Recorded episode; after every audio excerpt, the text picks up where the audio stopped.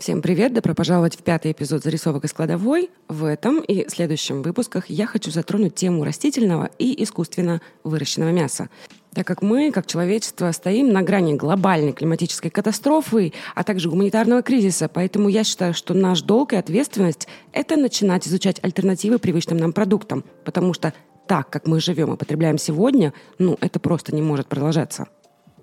Сегодняшний выпуск я посвящу первому заменителю мяса на рынке. Это растительное мясо Impossible Meat.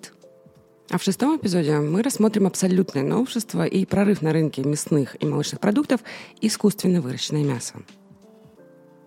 Компания из Сан-Франциско под названием Impossible Meat, или «Невозможное мясо», остается пионером как в розничной торговле, так и в ресторанах.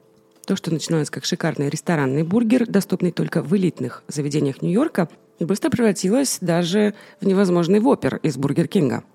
Концепция компании Impossible Foods возникла в две тысячи девятом году, когда Патрик Браун, в то время профессор биохимии Стэнфордского университета, находился в академическом отпуске. Браун осознал разрушительность существующей системы питания и захотел создать устойчивую альтернативу, начав с мяса. Продолжая работать в Стэнфорде до две тысячи тринадцатого года, Браун собрал команду ученых и профессионалов в области бизнеса, которая бы занялась созданием первого продукта под названием «Невозможный бургер». Компания Impossible Foods не стала с самого начала стремиться к розничному рынку. Они пошли по пути общественного питания, рассчитывая, что профессионалы лучше всего продемонстрируют продукт и вызовут интерес у первых последователей. Первый «Невозможный бургер» был продан в ресторане знаменитого шеф-повара Дэвида Чанга в Momafuku в Нью-Йорке. «Невозможный бургер» в стиле ниш включал в себя салат ромейн, ломтик помидора, бифштекс, соленые огурцы и специальный соус, помещенный между двумя картофельными булочками «Мартин». После успешного дебюта осенью две тысячи шестнадцатого года компания Impossible продала свои площадки в элитные рестораны Калифорнии. К две тысячи семнадцатому году «Невозможный бургер» можно было найти в меню сетевых ресторанов, включая Bear Burger и Umami Burger, а в две тысячи восемнадцатом году компания White Castle сделала сенсацию, став первым крупным рестораном быстрого питания, добавившим этот бургер в свое меню. К концу того же года «Невозможные бургеры» можно было найти в более чем пяти тысячах ресторанов по всей территории США и Гонконга. Не сбавляя оборотов, компания закрепила свой успех две тысячи восемнадцатого года, запустив «Невозможный воппер» в ресторанах Burger King по всей территории США. В том же году «Невозможные котлеты» наконец-то появились в розничной торговле. Итак, в две тысячи девятнадцатом году появление «Невозможного бургера» в любом меню стало обычным делом. «Невозможная колбаса» также появилась в меню как розничных, так и ресторанных заведений. На очереди стояли замороженные «Невозможные фрикадельки», а осенью две тысячи двадцать первого года бренд выпустил «Невозможную свинину», предназначенную только для общественного питания, что совпало с бешеной популярностью гонконгского веганского продукта из свинины под названием «Omni Pork».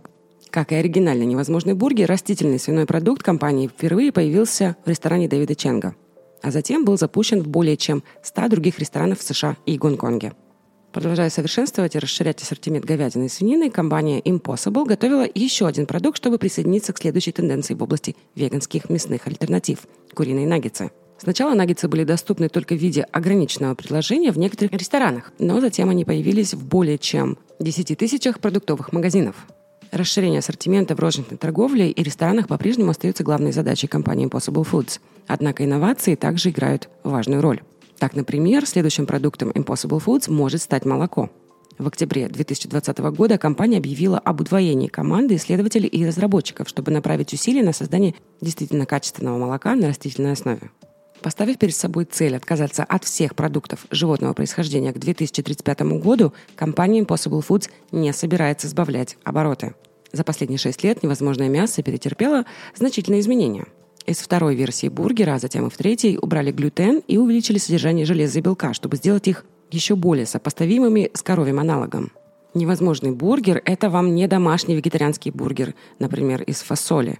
«Невозможные котлеты» — это продукт науки, и ингредиенты отражают это. Основную часть бургера составляет концентрат соевого белка, а также кокосовое масло, имитирующее сочное шипение говядины на сковороде.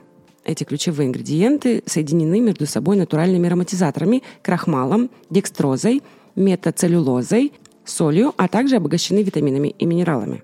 Невозможные наггетсы также изготовлены на основе сои и обогащены витаминами, но содержат пшеничную клейковину, специи, кукурузную муку, дрожжевой экстракт и разрыхлитель для панировки.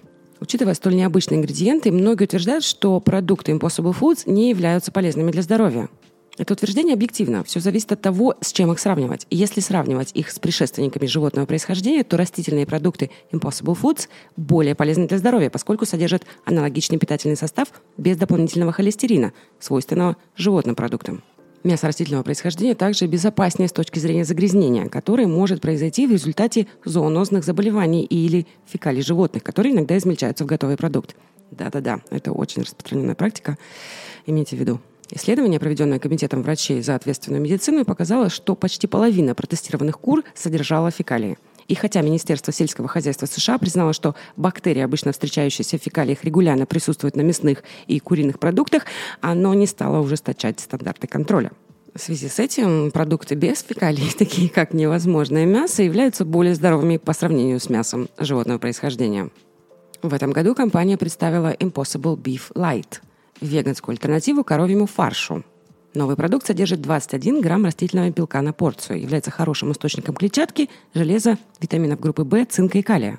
Кроме того, в нем на сорок пять процентов меньше общего жира, на семьдесят пять процентов меньше насыщенных жиров и нет холестерина. При всем этом невозможное мясо все же является копией нездоровой пищи, и важно об этом помнить. Поэтому его частое употребление не является оптимальным для организма. Как и любой другой бургер, сосиска или куриный наггетс, мясо Impossible лучше употреблять в меру. Да, оно полезнее, чем воппер из говядины, но в конце концов это все-таки воппер. Напоследок давайте рассмотрим плюсы и минусы невозможного мяса. В колонке «Плюс» — это экологичная альтернатива говяжьим бургерам. По вкусу и текстуре схожи с бургерами на основе говядины. Содержит ряд важных питательных веществ, включая витамины В двенадцать, фолат и тиамин. Также содержит столько же белка, сколько восемьдесят процентов постной говядины. Ну и являются универсальными и простыми в приготовлении. Ну и, конечно же, эта продукция намного гуманнее, этичнее и экологичнее. К колонке «Минусы» мы можем отнести такие факты, как ограниченное количество исследований о долгосрочной безопасности соевого легемоглобина. Это разновидность гемоглобина, который содержится в бобовых и придает красный цвет. Также невозможное мясо содержит некоторые распространенные пищевые аллергены, такие как сою, и используется с использованием генетически модифицированных ингредиентов и содержит больше натрия, чем обычная говядина. На этом я заканчиваю мини-эпизод про невозможное мясо. Не забудьте послушать основной эпизод про чили кон карне. Ссылки на все вы найдете в описании. Пока-пока, а я вернусь четырнадцатого сентября с новой зарисовкой.